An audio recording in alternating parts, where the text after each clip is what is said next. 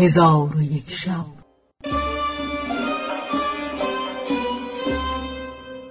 چون شب چهارصد و یکم برآمد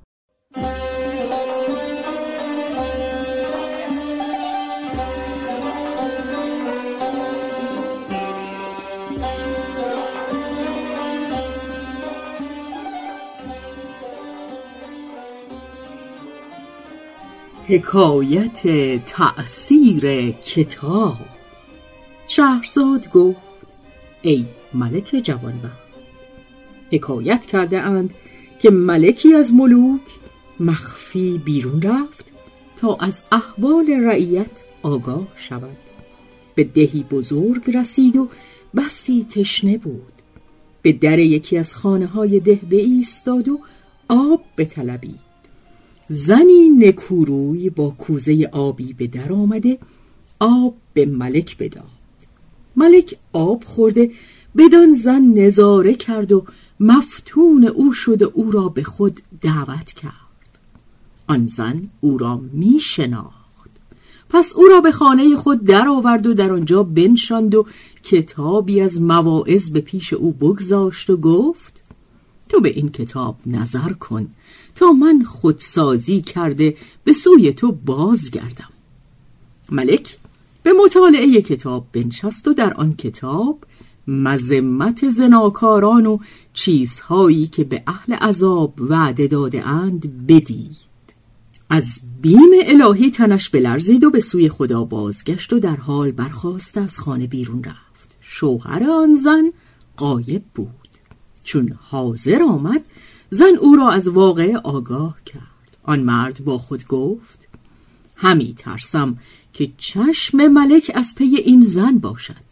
پس به جماع کردن با آن زن جرأت نکرد و دیرگاهی بدین سان گذشت. زن پیوندان خود را از آنچه میان خود و شوهر روی داده بود آگاه کرد. پیوندان زن شوهر را به سوی ملک برده و به ملک گفتند اعز الله الملک خدا شاه را سرفراز دارد. این مرد از ما زمینی از بحر زراعت اجاره کرده مدتی در آنجا تخم کاشته پس از آن او را معطل گذاشته نه او را ترک می کند که به دیگری اجاره دهیم و نه خود زراعت می کند بیم از آن داریم که این زمین به جهت تعطیل فاسد شود از آنکه زمین را که نکارند فاسد می گردد ملک به آن مرد گفت از بهر چه زمین خود را زراعت نمی کنی؟ آن مرد گفت اعز الله الملک شنیدم که شیری بر آن سرزمین آمده من از آن شیر ترسیدم و نزدیک شدن بدان زمین نتوانستم از آن که دانستم. مرا طاقت مقاومت شیر نیست.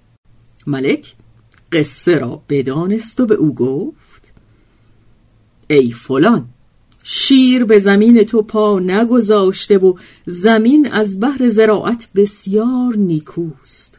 تو آن زمین را زراعت کن که خدای تعالی از آن زمین تو را برکت دهد و آسوده باش که شیر بر آن زمین پا نگذاشته. پس از آن ملک از برای مرد و زن جایزه های نیکو بداد.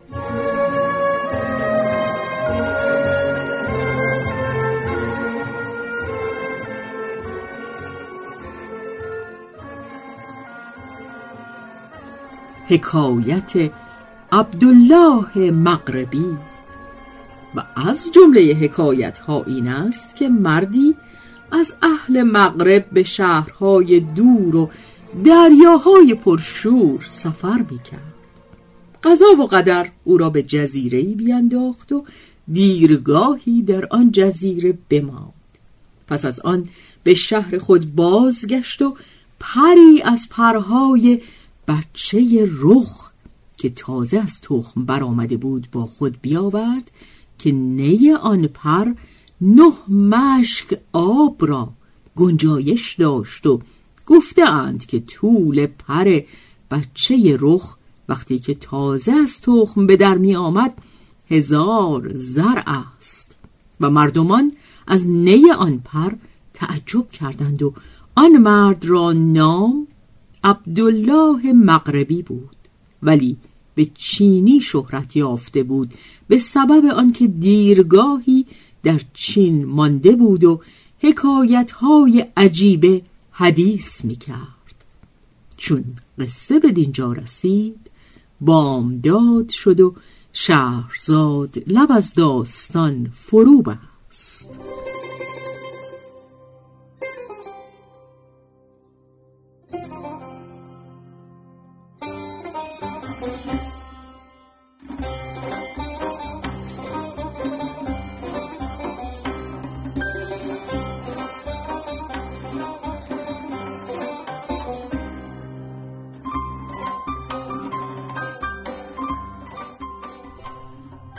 به روایت شهرزاد فتوهی تنظیم از مجتبا میرسمیعی.